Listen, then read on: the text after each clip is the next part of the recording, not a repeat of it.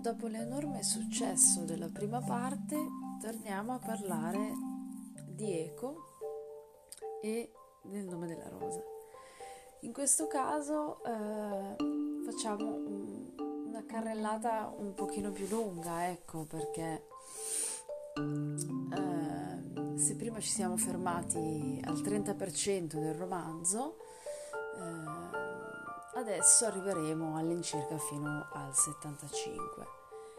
Ho dovuto prendere appunti per ricordarmi le tematiche di cui volevo parlare in questo nuovo appuntamento,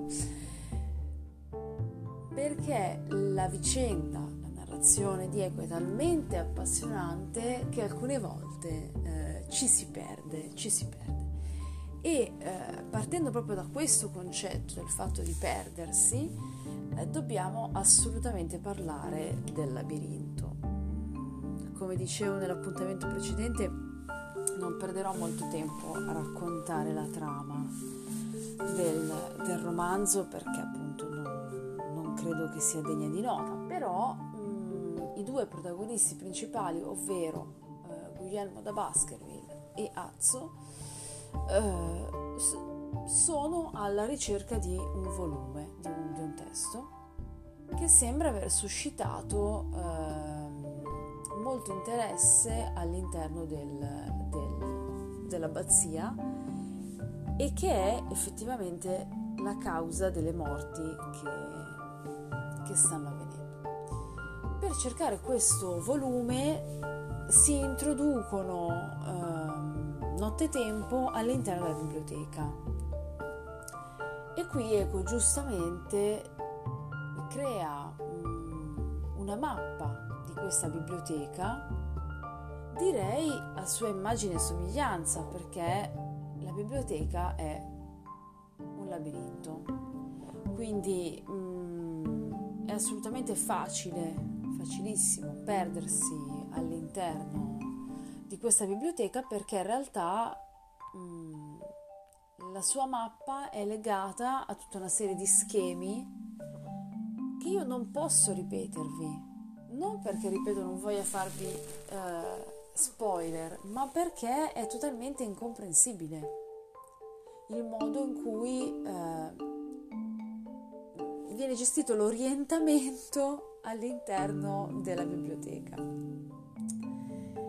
Quindi ci sono pagine e pagine e pagine di descrizioni, all'interno delle quali appunto Guglielmo da Baskerville e Azzo, prima dal di fuori della biblioteca e poi dal di dentro, cercano di capire come arrivare a questa sezione che viene poeticamente indicata come il Finis Africae.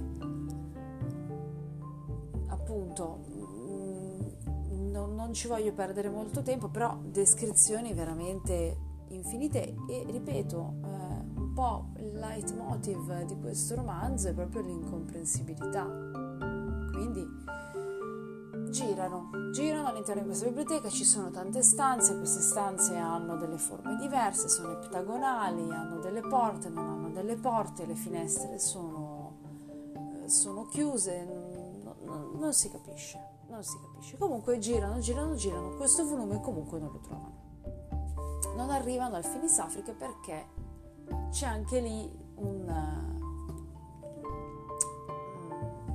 enigma da svelare in latino, ovviamente, che loro non riescono ancora a comprendere, a capire. Quindi siamo in una fase di stallo.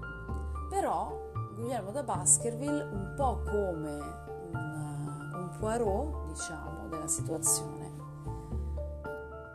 sembra aver capito. Noi attualmente non abbiamo capito assolutamente nulla, né della trama, né di quello che sta succedendo, né di dove si trovino, proprio localizzati. Però lui sembra aver capito. Io penso che se non avessi visto il film e poi più recentemente la serie, non mi sarei saputa orientare all'interno del romanzo, non avrei proprio capito la storia, perché ci sono proprio degli alti e bassi. Nel momento in cui la trama sembra prendere una piega un pochino più avvincente, quindi spingerti alla lettura, il tutto poi naufraga immediatamente. È un po' una presa in giro, ecco, secondo me, di Eco. Non vuole quasi che il romanzo sia avvincente, ecco, perché se fosse avvincente almeno il lettore avrebbe la possibilità di finirlo più velocemente. Invece io sono ancora incastrata in questo libro. Comunque, quindi, a parte questi vari tentativi di penetrare all'interno della biblioteca, di capire dove si trovino, di appunto cercare di costruire una mappa di questa biblioteca che Eco ci fornisce all'interno del romanzo come se fosse utile, e a parte questo la vicenda va avanti, la storia, diciamo, in qualche modo va avanti, e Eco credo tocchi il culmine la sua bravura narrativa, perché riesce a rendere noiosa e credo anche totalmente inutile ai fini narrativi una scena di sesso. Perché questo? In questo caso, vabbè, spoilererò, ma credo che dopo aver ascoltato, insomma, i miei interventi, penso che nessuno sia più spinto a leggere questo romanzo, quindi siamo tranquilli a riguardo. Azzo incontra una giovinetta e immediatamente, cioè, non c'è un'evoluzione, ecco, di questo rapporto. Immediatamente i due si lasciano andare a del sesso. C'è tutto il dilemma morale, legato al fatto che Azzo ovviamente è un novizio, quindi in teoria non avrebbe fatto voto di castità, ma la cosa più assurda è che nel mentre che i due si concedono questo momento, nato così appunto spontaneamente, credo dalla bellezza della giovane, lui paragona, uno dei tanti momenti, paragona i seni della signorina senza nome, tra parentesi, perché questo è un romanzo di uomini totalmente, cioè non c'è una donna, l'unica donna è lei, e appare in questa scena senza avere modo di parlare, perché i due parlano lingue diverse, quindi non si comprendono e non sapremo mai il suo nome. Comunque compara i seni della giovane a delle gazzelle e durante l'atto parla in latino citando il Cantico dei Cantici. Credo che sia, da questa mia breve descrizione, facile immaginare quanto questa scena possa essere assolutamente noiosa. Non c'è assolutamente niente di fisico, nel senso descrittivo ovviamente, perché sicuramente se fanno sesso faranno qualcosa di fisico, ma non c'è assolutamente nulla di fisico nella descrizione, nulla che possa in qualche modo dire vabbè, è una scena di sesso totalmente inutile perché non c'entra assolutamente niente con la storia, però almeno è una bella scena. No, assolutamente no, ho già detto no. E apre uno spiraglio, perché appunto questa riflessione mi è arrivata in questo momento. Effettivamente è, come dicevo prima, un romanzo totalmente maschile, perché ci troviamo in una pazzia e quindi non c'è nessuna figura femminile che possa fare da contraltare al nostro Guglielmo da Baskerville o a Azzo, che è il narratore, ma in realtà, a mio avviso, è un narratore che viene preso in giro dal proprio autore costantemente. Quindi in realtà è un narratore inutile, con il quale il lettore non può entrare in empatia. Non c'è un'apertura in questo romanzo, assolutamente, non c'è assolutamente modo di entrare e di sentirsi partecipe delle vicende di Azzo, che viene costantemente preso in giro da Eco, costantemente, qualsiasi cosa e gli dica non è credibile ed è... E Eco se ne fa beffe, ecco, compresa questa scena, appunto, nella quale Azzo ci viene descritto come, appunto, un giovane che fondamentalmente non ha mai visto una donna, ne ha viste poche nella sua vita, sicuramente ne ha mai vista una nuda, e quindi l'unico riferimento che ha, appunto, è il Cantico dei Cantici. Non so quanto possa essere emozionante per una ragazza sentirsi rispondere in quei momenti con citazioni dal Cantico dei Cantici, ma fortunatamente lei non capiva la sua lingua, quindi forse quello li ha aiutati molto. Poi vabbè, la vicenda scorre, io ho poco da dire in realtà, ho dei ricordi abbastanza annebbiati perché questa è un'esperienza di disperazione. Questo romanzo è un'esperienza di vera e propria disperazione, non ne esci, è come il labirinto. Non ne esci perché non hai l'arguzia millantata da Guglielmo da Baskerville e quindi non riesci a capire qual è lo schema. Assolutamente. Ci sono tutta una serie di morti che avvengono, adesso su questo non mi soffermo perché non ci interessa, e oltre quindi a questa serie di morti a cui Guglielmo da Baskerville ancora non ha dato una risposta, c'è in parallelo questo incontro tra gli emissari del Papa e gli emissari, diciamo, dell'imperatore per parlare dell'ordine dei francescani. Anche qui, piccola parentesi, io sono un amante della storia. Adesso sto ripassando, diciamo così, rivedendo la storia medievale. E sono in questo periodo, in realtà. Quindi qualcosa so rispetto a quelle che possono essere degli studi magari fatti alle superiori e poi non più ripresi. Nonostante questo, cioè nonostante io qualcosa sappia, Eco è talmente bravo a illustrare il contesto storico all'interno del quale la sua vicenda si dipana, che non si capisce assolutamente niente.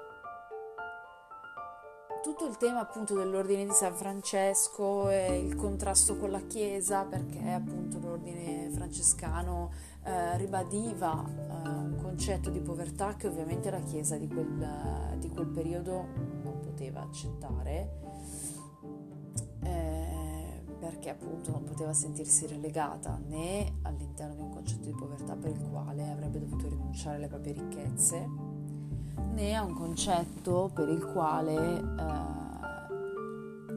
il proprio potere dovesse essere solo di tipo spirituale e non di tipo temporale. E quindi tutto il contrasto che c'è stato con gli imperatori per quella che è la famosa lotta alle investiture, insomma tutto questo. Comunque questa non è una lezione di storia.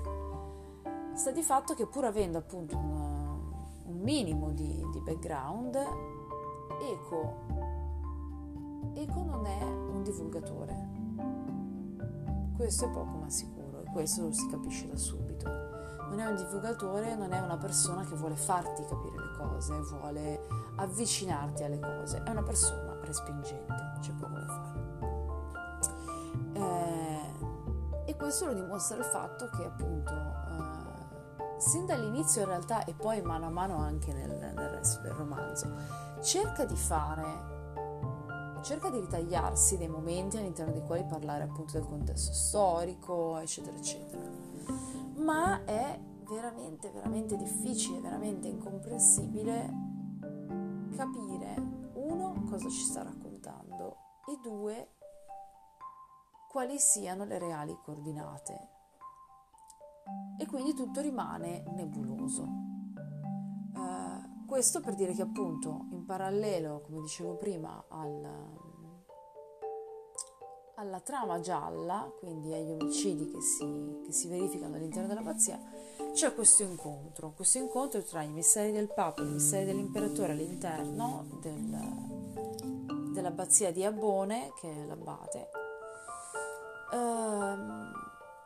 per cercare appunto di trovare una quadra rispetto all'ordine francescano e a tutti i rivoli, a tutte le eresie che poi ne sono, loro dicono derivate, in realtà che sono nate in quel periodo appunto anche a causa della corruzione della Chiesa dell'epoca, che insomma era ancora ad Avignone in questo periodo il Papa. Quindi c'è questo incontro e quindi c'è una disputa teologica sul fatto,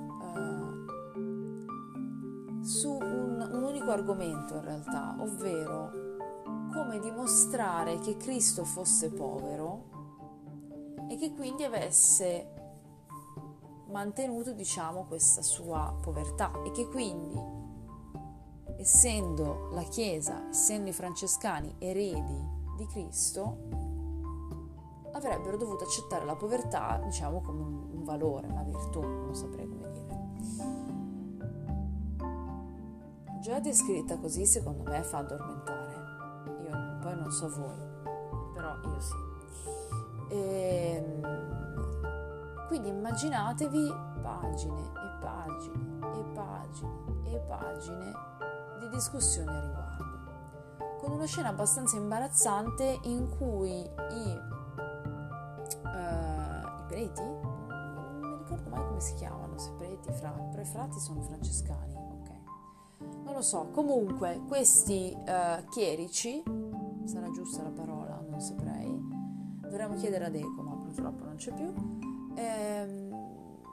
i chierici si scontrano fisicamente, cioè a un certo punto impazziscono e vanno uno contro l'altro, così, arrivando quasi appunto allo scontro fisico.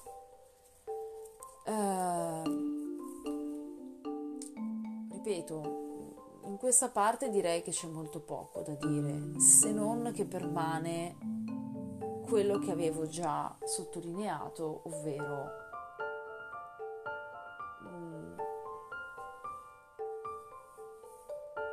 l'incapacità, ecco, di rendere fluida la narrazione, di legare gli avvenimenti tra loro, rendendoli quindi in qualche modo giustificati e giustificabili, e il fatto che per un motivo o per un altro la lettura di questo romanzo sembri più una tortura che un piacevole intrattenimento.